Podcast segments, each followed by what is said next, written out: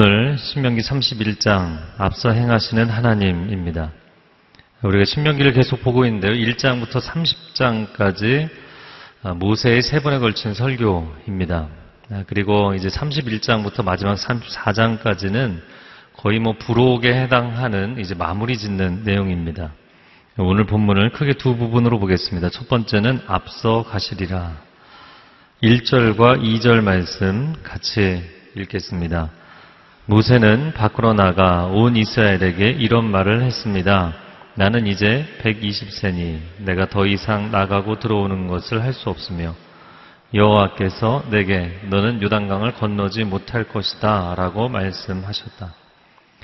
자, 모세가 이스라엘 사람들에게 이야기한 내용을 간단하게 정리하자면 나는 이제 120세다. 아, 더 이상 출입할 수 없다. 하나님이 그렇게 정하셨다. 아, 이 모세의 말을 보면 모세의 은퇴 선언이죠. 40년간 이집트의 왕자로 또 40년간 미디안 광야의 목자로 마지막 40년 동안 이스라엘의 광야 지도자로 정말 파란만장한 120년의 세월을 살았는데 여러분 이 자세한 이야기를 하나도 하지 않고 그냥 한마디로 굉장히 짧게 어, 나는 이제 120세다. 이렇게 간단하게 마무리 짓는 장면을 보니까 마치 영화가 끝날 때뭐 자잘한 뭐 설명이 없이 늘어지는 설명이 없이 그 엔딩 크레딧이 그냥 쫙 올라가는 것 같은 그런 장면입니다. 이 모세의 간결함, 모세의 담백함이 얼마나 훌륭해 보이는지 모르겠어요. 여러분 우리도 부르심의 자리에 있을 때 그 자리에 있을 때 최선을 다하고 떠날 때는 이렇게 담백하게 심플하게 떠날 수 있는 사람들이 될 수 있기를 축복합니다. 왜냐하면 세상에 많은 지도자들이 있을 때는 지지부진하다가 떠날 때는 사연이 많고 시끄러워지잖아요. 아, 예전에 제 선배 목사님이 그런 얘기를 해주셨는데 참 오랫동안 남아있어요. 오늘의 교회도 뭐 인사이동 할 때가 많으니까 인사이동 할 때마다 사람들이, 목회자들도 마음이 막 들썩거리는 거예요. 사역이 집중이 안 되고. 그러니까 인사이동 할 때 그렇게 들썩거리지 마라. 시골 처자가 시집 가면 오늘까지 우리 집 밭 매다가 내일부터 그 집 밭 내는 것이다. 굉장한 진리로 제가 다가오더라고요. 그래서 목회의 본질은 동일한 것이고 부르심의 자리가 어디이든 목회자는 충성을 다하면 된다. 우리는 자리에 연연하기 쉽습니다. 그러나 있을 때 정말 최선을 다해서 충성하고 떠날 때 이렇게 담백하게 떠날 수 있다면 얼마나 귀하겠는가. 여러분 교회에서 사역을 맡길 때 사연이 막 구구절절이 길지 않기를 바랍니다. 여름 캠프 또 아우니치 이 여름에 봉사하고 섬길 수 있는 많은 기회가 주어질 때 아멘으로 화답할 수 있는 저와 여러분이 되기를 축복합니다. 예, 고린도후서 1장 20절 말씀 같이 읽어보겠습니다. 하나님의 약속은 얼마든지 그리스도 안에서 이해가 되니 그런즉 그로 말미암아 우리가 아멘하여 하나님께 영광을 돌리게 되느니라. 자, 하나님의 약속이 있는 일이라면 그것은 언제든지 yes, 예가 된다는 거예요. 그래서 하나님 앞에 우리가 아멘 하면 그냥 아멘 하는 순간 하나님께 영광이 되고 우리에게는 큰 하나님의 은혜가 임한다는 것이죠. 그렇게 부르심의 자리에 긴 사연 없이 심플하게 뛰어들고 그리고 또 그 부르심의 자리가 끝나서 역할을 내려놓고 자리를 내려놓을 때도 담백하게 주저함 없이 끝낼 수 있다면 얼마나 좋겠는가. 여러분 최선을 다한 인생 또 주님을 위해서 헌신했던 사람은 내려놓는 것이 어렵지가 않습니다. 항상 최선을 다하지 못한 사람이 후회가 많고 떠날 때 사연이 길어지게 되는 것이죠. 그라운드에서 모든 것을 쏟아부은 선수는 경기가 끝난 뒤에 후회가 없습니다. 오히려 후련할 뿐인 것이죠. 6일 동안, 일주일에 6일 동안 열심히 일한 사람은 7일째의 안식이 꿀맛 같은 아, 축복의 시간이 되는 것이죠. 그렇게 최선을 다한 인생에 있어서 내려놓음이라는 것은 안식일 뿐만 아니라 상급이고 면류관이 될 줄로 믿습니다. 자, 이어지는 모세의 이야기, 어떤 이야기를 했는가? 3절 말씀 같이 읽겠습니다. 너희 하나님 여호와께서는 친히 너희보다 앞서 건너가셔서 너희 앞에서 다른 민족들을 멸망시키실 것이며 너희는 그들의 땅을 차지하게 될 것이다. 여호와께서 말씀하신 대로 여호수아가 너희 앞서 건너갈 것이다. 자, 모세가 이야기하는 것은 아, 저는 여러분과 함께 건너가지 못합니다. 저는 여러분과 동행하지 못합니다. 그러므로 후임자를 소개하겠는데 그의 이름은 여호수아입니다. 여러분 전임자가 이임을 하면서 후임자 소개하는 것은 너무나 당연한 것이죠. 그런데 오늘 본문의 3절을 보면 사실 여호수아를 소개하는 게 핵심이 아니었다는 거예요. 여호수아 속에는 3절 끝에 간신히 걸려 있고 하나님을 소개하는 것이 더 핵심이었어요. 내용을 정리하자면 이런 것이죠. 너희의 새로운 지도자는 여호수아이지만 너희의 영원한 인도자는 하나님이시다. 새로운 지도자에게 충성을 다하십시오. 그래야 좋은 시대가 옵니다. 이 얘기를 하는 게 아니에요. 하나님을 따라가야 다음 세대가 잘 될 것입니다. 나라의 새로운 지도자를 세우고 교회의 새로운 지도자를 세우고 잘 보필하고 따라가야 된다. 지금 그 얘기를 하는 것이 아니라 그 세대가 잘 되려면 하나님을 잘 따라가야 된다. 하나님을 주목해야 된다. 이야기합니다. 왜냐하면 앞서 행하시는 하나님, 그 앞서 가시는 하나님을 우리는 뒤따라가는 것이기 때문이죠. 저를 한번 따라해 보시겠어요? 오늘 설교 제목인데 앞서 행하시는 하나님. 네. 아, 이 표현이 왜 우리에게 은혜가 되는가? 이것이 우리에게 큰 기쁨이 되는 이유는 여러분 사람이 불안감과 두려움에 인생에서 어려움을 겪게 되는 이유가 미래의 불확실성 때문이죠. 내 앞에 무엇이 놓여 있는지를 알지 못하기 때문이에요. 그런데 나는 미래를 알 수 없지만 하나님께서는 나보다 앞서 가시잖아요. 하나님 미래를 주관하시는 분이시잖아요. 그러니까 내가 미래를 알 수는 없지만 미래를 주관하시는 하나님을 알 수 있잖아요. 할렐루야. 그래서 내 인생에 평강이 있는 것이거든요. 지난 40년 동안 광야 1세대가 하나님과 모세를 그토록 원망했던 이유는 무엇이냐면 언제 이 광야에서 우리가 죽을지 모르겠다는 거예요. 근데 하나님은 내가 앞서가니 불기둥과 구름기둥으로 앞서가니 너희는 나만 믿고 따라와라. 그러면 안전할 것이다. 근데 이스라엘 백성들은 마음이 그게 안 되는 거예요. 그래서 조금이라도 먹을 게 없어지면 먹을 게 없어서 죽을 것 같고 물이 없는 지역에 들어가면 물이 없어서 죽을 것 같고 늘 불안감과 두려움에서 벗어나지를 못했던 것이죠. 아, 제가 지난 금요일, 그러니까 엊그저께 양지 온누리교회 금요 철야 예배를 갔어요. 근데 양지 온누리교회 금철에 가서 깜짝 놀란 게 너무나 많은 분들이 오셔서 정말 뜨겁게 예배를 드리고 계시더라고요. 요즘 시즌이 철야 예배하기 딱 좋고 새벽 예배하기 딱 좋은 시즌이에요. 지난 두 주 동안 새벽 예배가 거의 두 배가 된 것 같아요. 그래서 이유가 뭘까? 너무 더워서 잠이 안 오는 거예요. 교회 나오시면 시원하죠. 네, 뭐 은혜 받아서 속도 시원하고. 아, 제가 이제 양지 근처를 가기로 약속을 해놓고 나서 그 어떤 메시지를 하시겠습니까? 두려움 너머의 삶을 주제로 하기로 했어요. 그런데 제가 두려움이 많은 사람이기 때문에 두려움 너머의 삶이라는 책을 썼거든요. 설교를 하기로 정해놓고 나서 제 마음 가운데 또 온갖 두려운 생각, 걱정이 생기는 거예요. 아, 내가 이 책을 이미 쓴 지 반년이 넘었는데 아마 이 설교를 들은 사람이 있을 텐데 또 그 설교를 하냐고 어려워하는 사람이 있지 않을까. 뭐 이런 혼자만의 이제 걱정이죠. 아, 그렇게 제가 이제, 어, 그런 마음을 가지고 이제 금요일 날 양지를 갔습니다. 그 주차장에 예정보다 일찍 도착을 해서 보통 같았으면 그냥 들어갔을 텐데 시간이 상당히 여유가 있어서 온 스마트폰에 이메일을 보니까 두 개가 와 있어요. 근데 그 중에 한 이메일이 뭐였냐면 아, 이제 대학 입시를 앞둔 수험생이에요. 수험생이 너무 불안 증세가 심해져서 이 시험지 글자가 안 보인다는 거예요. 이거 굉장히 심각한 상황이죠. 그래서 급하게 답장을 해주고 나서 하나님이 저에게 왜 그 타이밍에 나에게 이 이메일을 보게 하셨는가? 앞서 행하시는 하나님.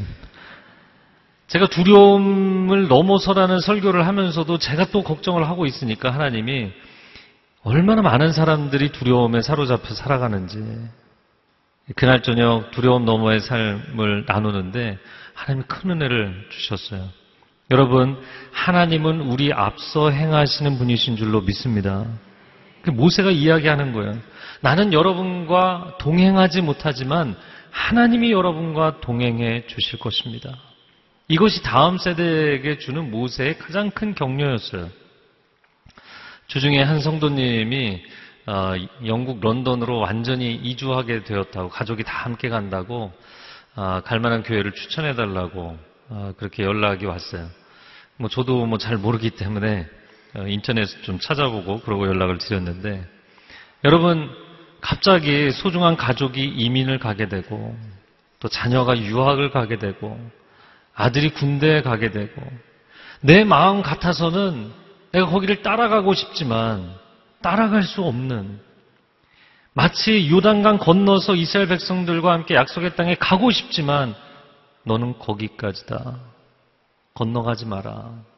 그렇게 말씀하셔서 그 요단강 앞에서 멈춰 서 있는 모세처럼 하나님께서 우리를 그렇게 세우실 때가 있다는 것입니다. 그때 여러분 걱정하지 마십시오. 왜냐하면 나는 여러분과 함께 건너지 못하지만 하나님이 여러분의 앞서 행하실 줄로 믿습니다. 이것이 하나님의 약속의 말씀이죠.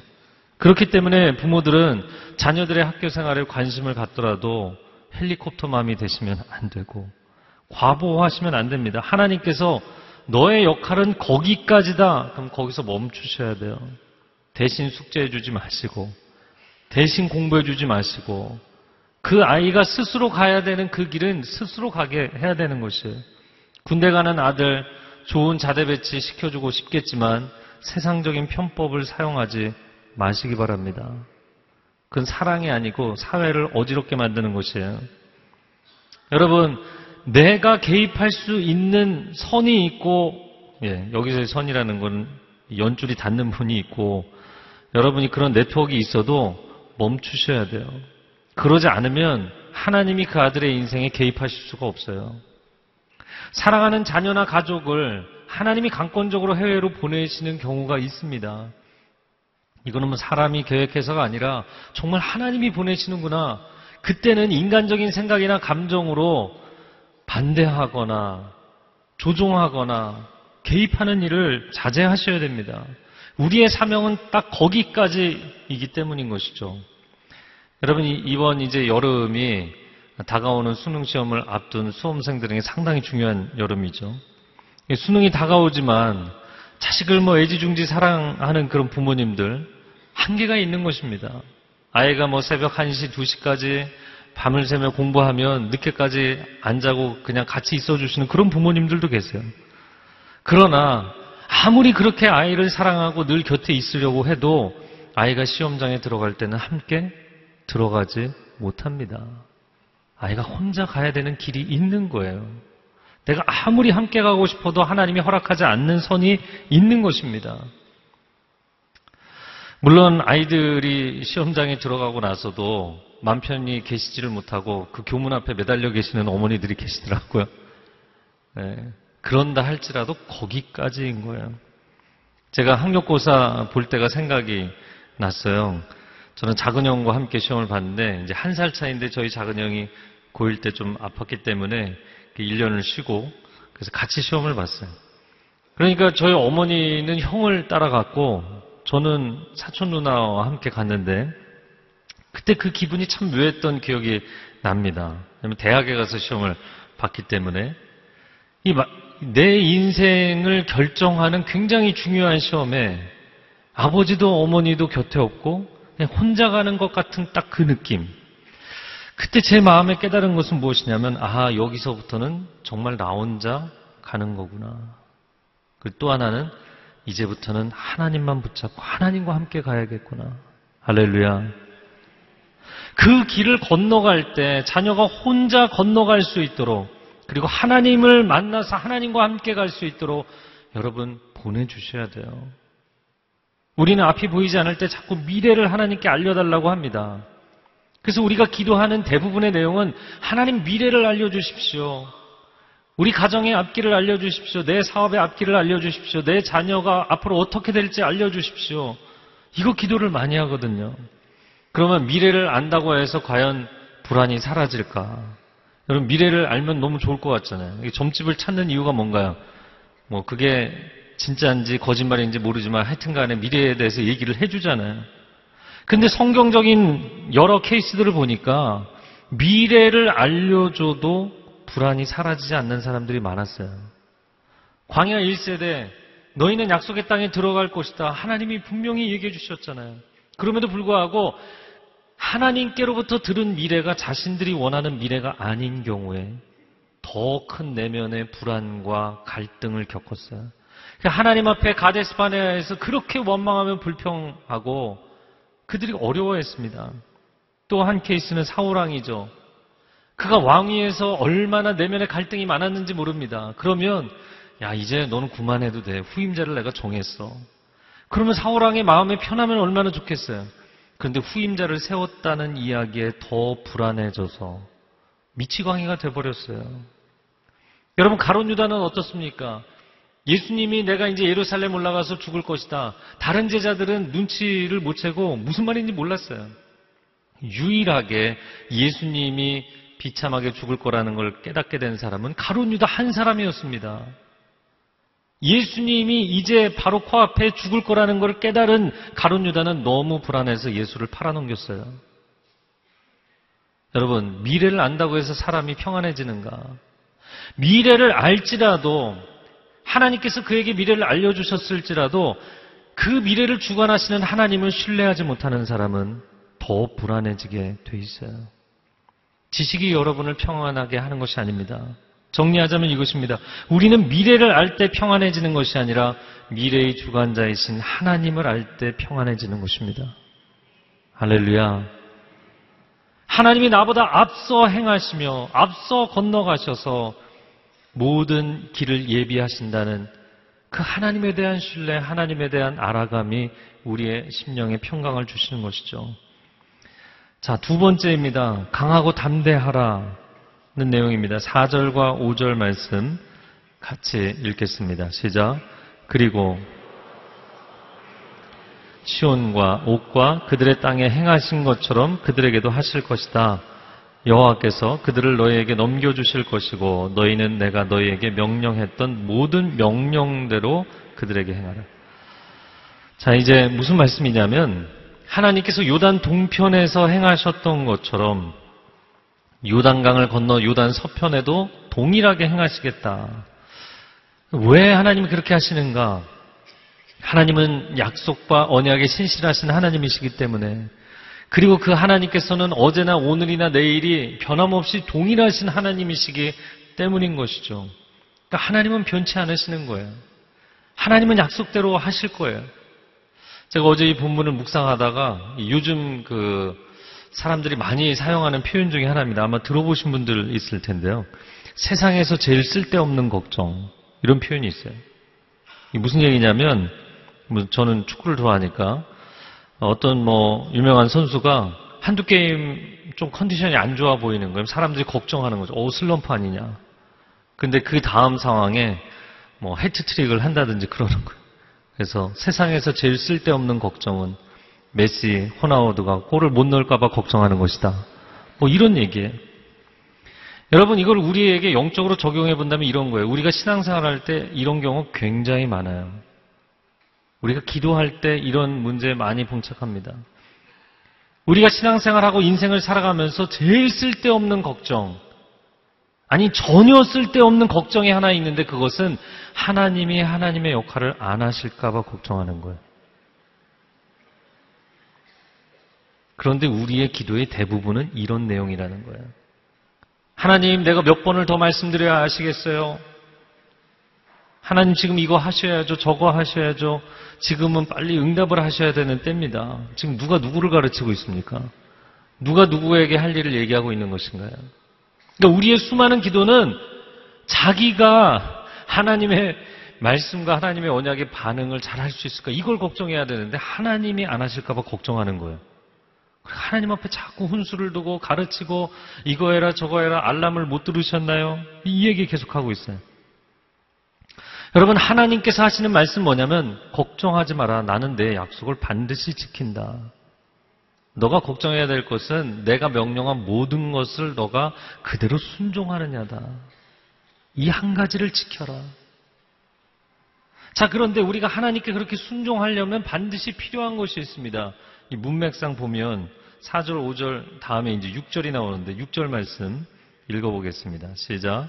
강하고 담대하라. 그들을 두려워하거나 무서워하지 말라. 그분께서는 너희와 함께 하실 하나님 여호와이시니 그분이 너희를 떠나지도 버리지도 않으실 것이다. 자, 순종과 내면의 평강과 담대함이 상관관계로 연결되어 있어요. 여호수아 1장에도 같은 개념들이 나옵니다. 자, 6절 말씀을 통해서 우리에게 주시는 메시지는 이거예요. 순종하려면 마음이 강해야 합니다. 오, 순종과 마음이 강한 게 무슨 상관입니까? 여러분, 순종하려면 두려움에서 벗어나야 합니다. 두려움에 빠지면 순종하지 못해요. 마음이 약해도 순종하지 못해요. 자, 우리는 보통 순종과 우리의 내면의 상태, 그 사람의 인생의 상태를 너무 단순 구도로 보는데 두 가지 패턴이 있는 거예요. 악하기 때문에 순종하지 않는 사람, 이거 극단적인 케이스들이죠. 그러나 대부분의 사람들은 악해서가 아니라 약해서 순종하지 못하는 사람들이에요. 세상이 막 나를 압박해 들어올 때 쉽게 흔들리는 거예요. 하나님이 뭘 원하시는지 아는데도 하나님의 기준을 너무나 빨리 포기해버리는 거예요. 그래서 순종을 못하는 사람들. 제가 양지 그 금철 설교에 대한 얘기를 했잖아요. 그러니까 두려움에 대한 하나님 어떤 메시지를 전할 거예요. 하나님께서 두려움에 대한 메시지 전하라고 제 마음에 확신을 주셨는데도 괜히 제가 걱정이 돼서 두려워서 만약에 내용을 바꿨다면 하나님께서는 이미 약속해 주신 것이 있는데 내가 불순종하는 결과가 되는 것이잖아요. 그래 놓고 나서 결과가 어그러지고 나면 왜 하나님 나를 도와주시지 않았습니까? 이렇게 원망하는 사람들이 너무나 많다는 거예요. 아니요. 하나님은 하나님의 일을 행하실 것입니다. 내가 순종해야 되는데 내가 순종하려면 이 두 가지 명령을 따라야 돼요. 첫 번째 명령은 강하고 담대하라. 사랑하는 성도 여러분, 강하고 담대하시기를 축복합니다. 그럼 우리가 아, 내가 강해야지. 자기 자신에게 계속 세뇌하고 얘기하면 강해지나요? 성경적인 원리는 에베소서 6장 10절 11절에 나옵니다. 같이 읽겠습니다. 끝으로 너희가 주 안에서와 그 힘의 능력으로 강건하여지고 마귀의 관계를 능히 대적하기 위하여 하나님의 전신갑주를 입으라. 사람이 스스로 강해지는 것이 아니라 주 안에 있을 때 강해지는 줄로 믿습니다. 그럼 주님의 그 강건하심이 내 강건함이 된다는 거예요. 성경에서 강건하라 이야기하는 것은 세상적인 강팍함을 얘기하는 게 아니죠. 세상 사람들은 강해진다. 내가 강해져야 돼. 그럼 말이 세지고, 예. 표정이 사나워지고, 태도가 공격적이 되고, 이건 강팍함이죠. 여러분, 강건함과 강팍함은 다른 것입니다. 주가 내 안에 계시고 내가 주 안에 거할 때 생기는 내면의 강건함, 외유내강이죠.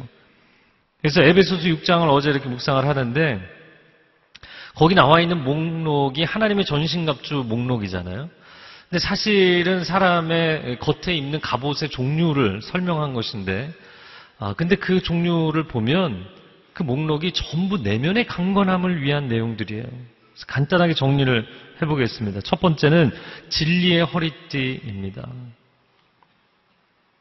사람이 상황을 모면하기 위해서 거짓말을 의지하고 비진리에 의지하면 내면이 부식되어 가면서 반드시 마음이 약해진다는 거예요. 여러분, 진리로 허리띠를 동여야만 그 사람이 강건해진다고 성경은 이야기합니다.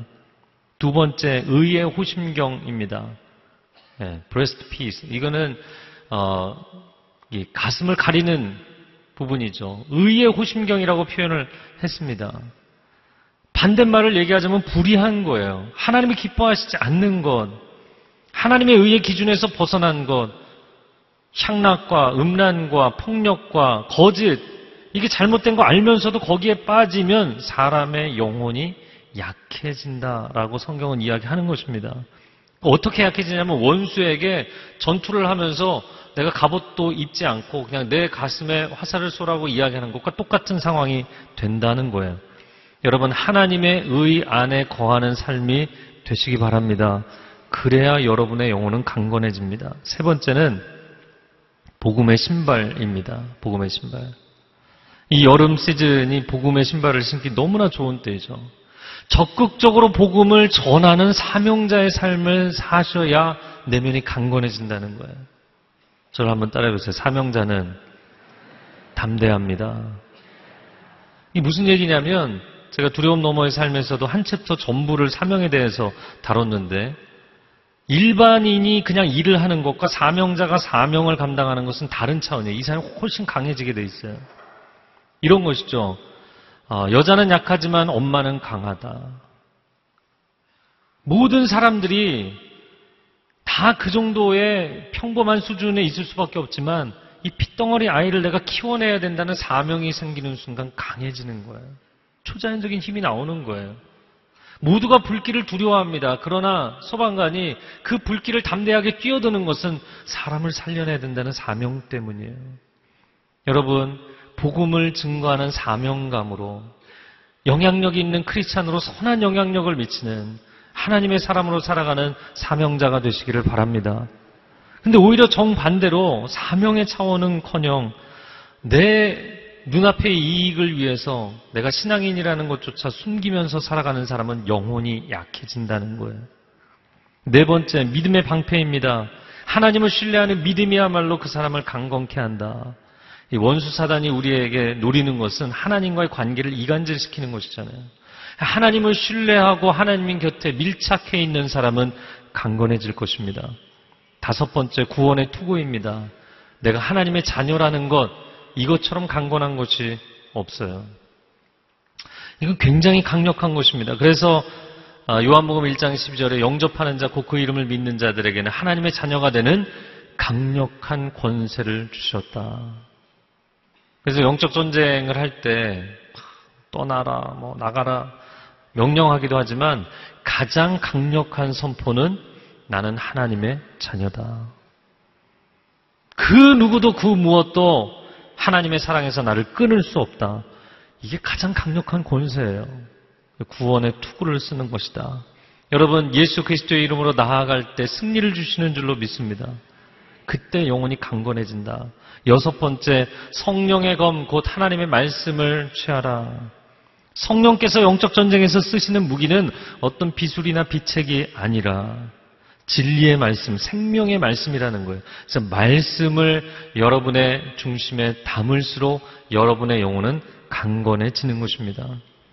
그래서 연초에 분명히 내가 하나님 앞에 거룩한 삶을 결단했는데 아, 이제 연중에 7월이 되어서 벌써 마음이 세상의 거짓에 향락에 타협하고 무너지고 그런 분들은 대개 가셔서 에베소서 6장 하나님의 전신갑주 리스트를 다시 한번 보시면서 재점검을 하시기 바랍니다. 자, 두 번째 명령은 무엇이냐면 두려워하거나 무서워하지 말라예요. 강하고 담대하라 내면의 강건함을 명하셨어요. 그런데 내면을 강건하게 하고도 실제 상황에 들어가 보면 어려운 상황, 어려운 사람을 만나면 또 마음이 흔들리는 거예요. 그래서 첫 번째 이야기와 두 번째 명령은 똑같은 이야기를 하는 것인데 다만 반복되는 이야기를 긍정형과 부정형으로 두 번 얘기한 것이죠. 자, 그러면 내가 난관에 부딪힐지라도 원수와 맞닥뜨릴지라도 두려워하거나 낙심하지 말아야 될 이유나 근거가 도대체 무엇이냐? 성경은 뭐라고 이야기를 합니까? 내가 그 상황을 바꿔주겠다. 내지는 내가 그 원수를 없애주겠다 얘기하지 않으셨어요. 그 이유는 6절 하반절에 보니까 그분께서는 너희와 함께 하실 하나님 여호와이시기 때문이다. 우리말 성경 번역에는 한 가지 빠진 단어인데 개혁 성경에는 이는 이렇게 돼 있어요. 이는 왜냐하면 너희가 강하고 담대할 수 있는 이유, 두려워하거나 낙심하지 않아도 되는 이유, 하나님이 함께 하시기 때문이다. 시편 23편 4절과 5절 말씀 같이 읽어보겠습니다. 시작. 음침한 골짜기로 다닐지라도 해를 두려워하지 않을 것은 주께서 나와 함께 하심이라. 주의 지팡이와 막대기가 나를 안위하시나이다. 주께서 내 원수의 목전에서 내게 상을 차려주시고 기름을 내 머리에 부으셨으니 내 잔이 넘치나이다. 할렐루야. 많은 분들이 좋아하는 말씀입니다. 저도 이 말씀 참 좋아합니다. 왜냐하면 우리가 하나님을 믿으면 늘 푸른 초장 쉴만한 물가라는 얘기를 하시는 게 아니라 우리 인생의 사망의 음침한 골짜기를 갈 때도 있다는 거예요. 그럼 하나님을 원망하죠. 아니야, 내가 하나님을 믿었는데, 하나님 따라왔는데, 왜 사망의 골짜기입니까? 그러나 그 사망의 골짜기를 지나갈지라도 해 당함을 두려워하지 않을 것은 주께서 나와 함께 하십니다. 상황이 바뀌어서가 아닙니다. 어떠한 상황에서도 하나님이 함께 하시면 승리할 것입니다. 광야일지라도 약속의 땅일지라도 하나님이 함께 하시면 승리할 것입니다. 또한 나를 지지하고 나를 인정하고 나를 사랑해주는 사람들과만 있으면 내 인생이 평안해지느냐? 아니요. 그 얘기가 아니에요. 원수를 코앞에 두고도 여러분 분명히 10편 23편 5절에 원수를 제거해 줄 테니까 이제 편안하게 식사를 해라 이렇게 돼 있지 않아요. 원수가 쳐다보고 있을 때 원수가 너를 노려보고 있어도 내가 너에게 상을 차려주니까 이거 먹고 힘내라는 거예요. 저는 이 장면을 이렇게 묵상을 할 때마다 너무 재밌는 것 같아요. 원수가 노려보고 있어요. 밥이 이렇게 넘어가나요? 여러분을 막 괴롭히려는 사람. 아, 제가 일부 예배 설교하고 나니까 여러분이 피드백을 해주더라고요. 아, 내가 그 직장 상사 때문에, 거래처 그 사람 때문에 잠이 안 오고, 밤에 잠이 안 오고, 밥맛이 떨어지고, 인생이 너무 괴롭고 힘들단 말이죠. 근데 하나님께서 뭐라 그러세요?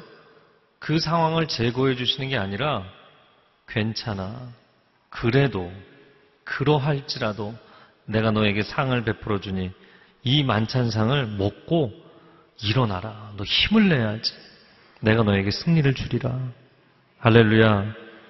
그래서 여러분 우리가 기도할 때 환경을 바꿔달라거나 원수를 제거해달라고 기도하시는 게 아니라 우리가 이렇게 기도해야 됩니다. 하나님, 내 영혼이 환경이나 원수를 주목하는 것이 아니라 나와 동행하시는 하나님을 주목하게 하여 주옵소서.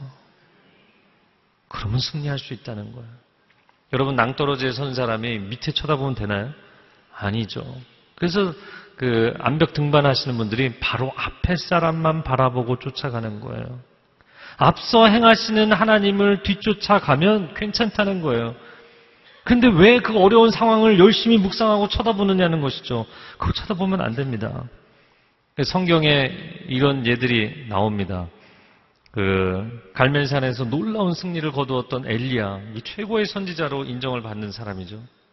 그 엘리야도 훌륭한 엘리야도 이세벨이 죽인다고 하니까 갑자기 우울증에 빠져서 광야로 들어가 로덴나무 아래에서 나 이제 그만 죽고 싶습니다. 그 하나님이 야 너 왜 그러냐고 책망하지도 않으셨고요. 그를 뭐 구구절절히 장황하게 설득하지도 않으셨어요. 하나님 뭐라고 하셨어요?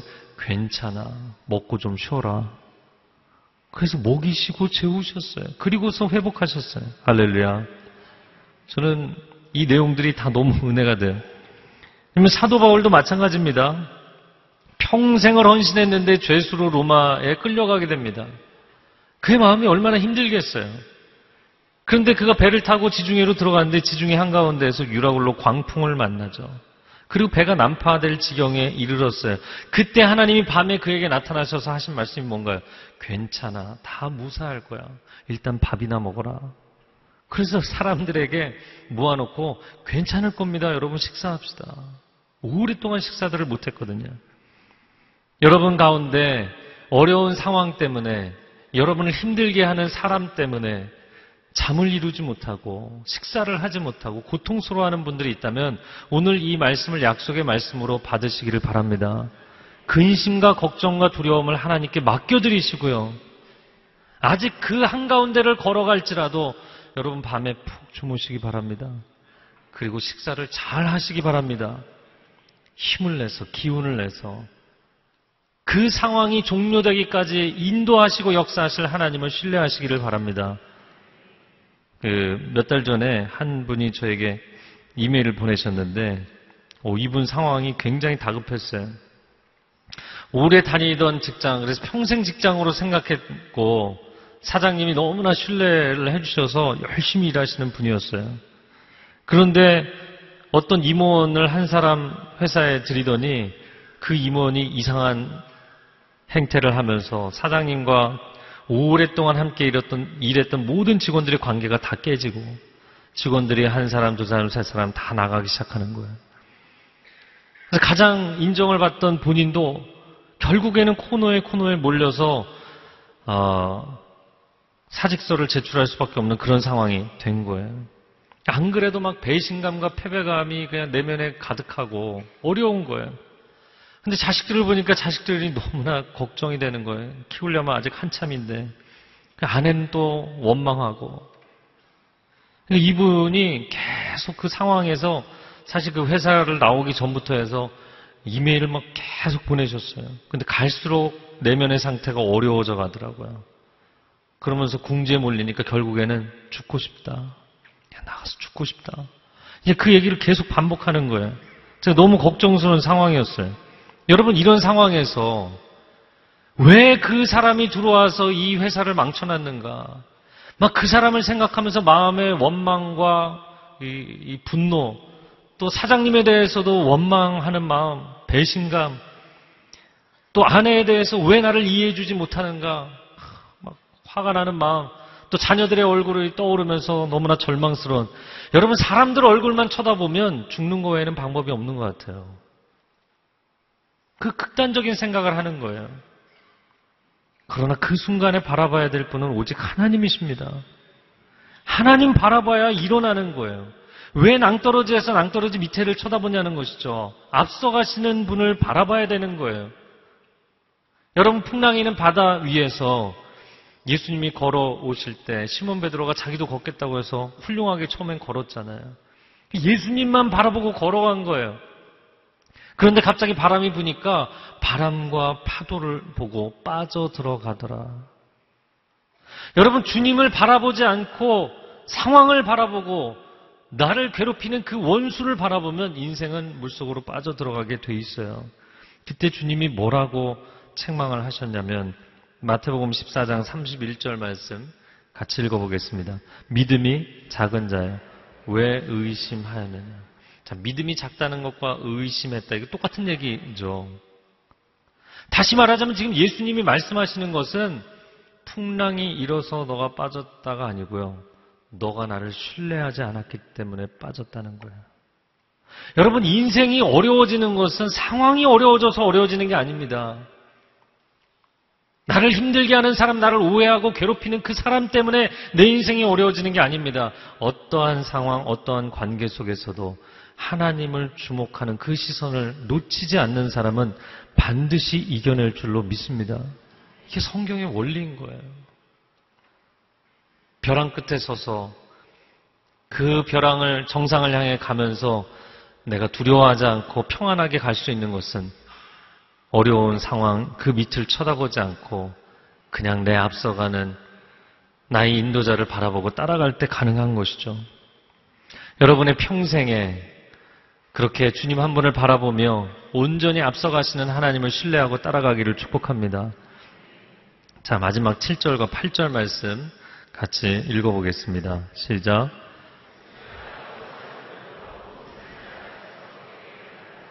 강하고 담대하여라. 너는 이 백성들과 함께 여호와께서 그들의 조상들에게 맹세 그들에게 주시겠다고 하신 그 땅으로 가서 그들이 그 땅을 얻어 대대로 지켜나가게 해야 할 것이다.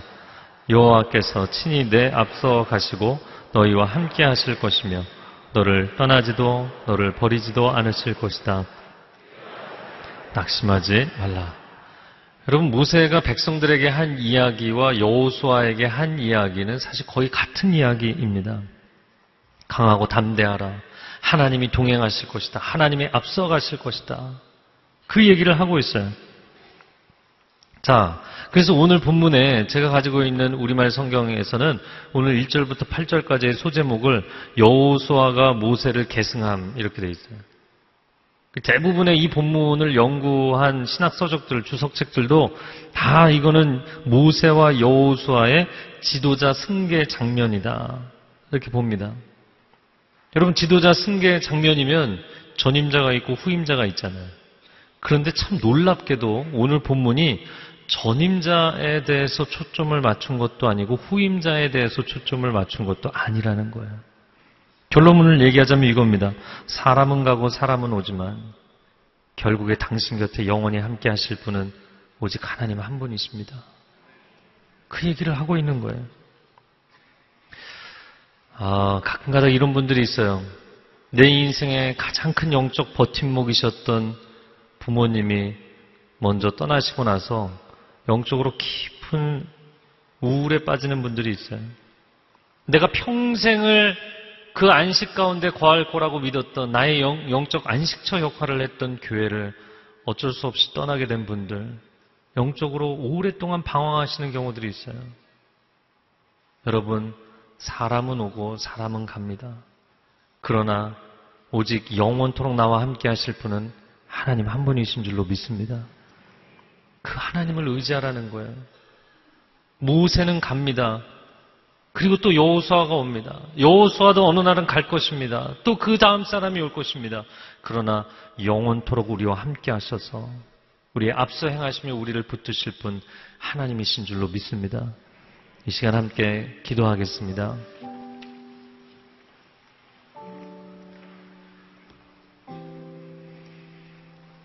이 시간 주님이 우리에게 말씀하십니다. 너 왜 사람들을 바라보니? 너 왜 그 어려운 상황만 바라보고 있니?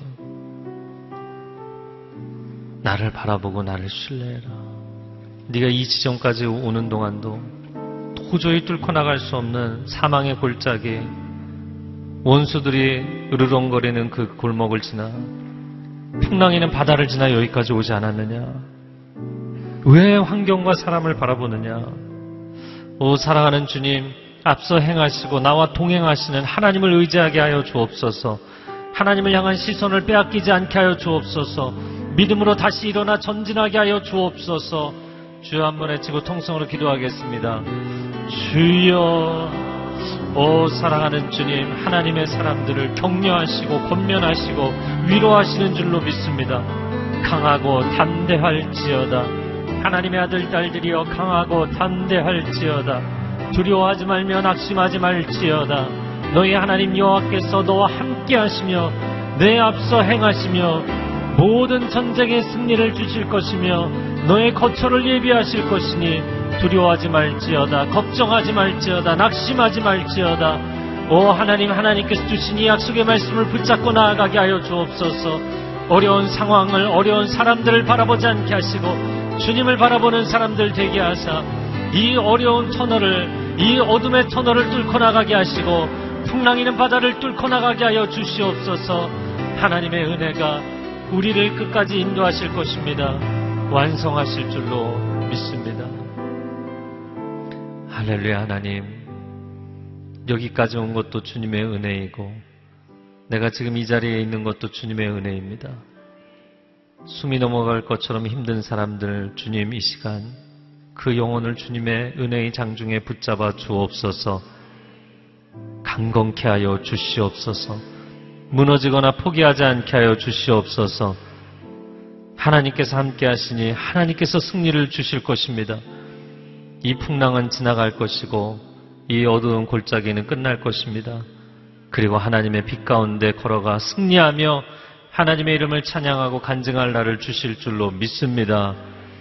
하나님의 백성들에게 새 힘을 주시는 한 주간이 되게 하여 주옵소서 예수 그리스도의 이름으로 기도합니다. 아멘. 시간 다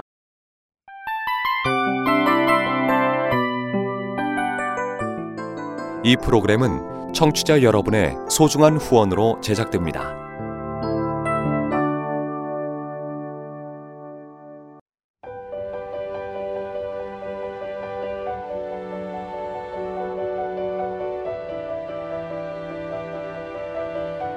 세상에는 수많은 교회들이 있지만 더 깊이 있는 말씀 강해를 찾기 위해 크기로만 교회를 선정하지 않습니다. 보다 좋은 영적 콘텐츠를 더 많이 나누기 위해 방송비를 받지 않습니다. 1년 365일 복음만 전하고 싶어서 우리는 광고를 하지 않습니다. 온누리의 복음을 땅끝까지 CGN TV와 함께 땅끝 선교사가 되주세요.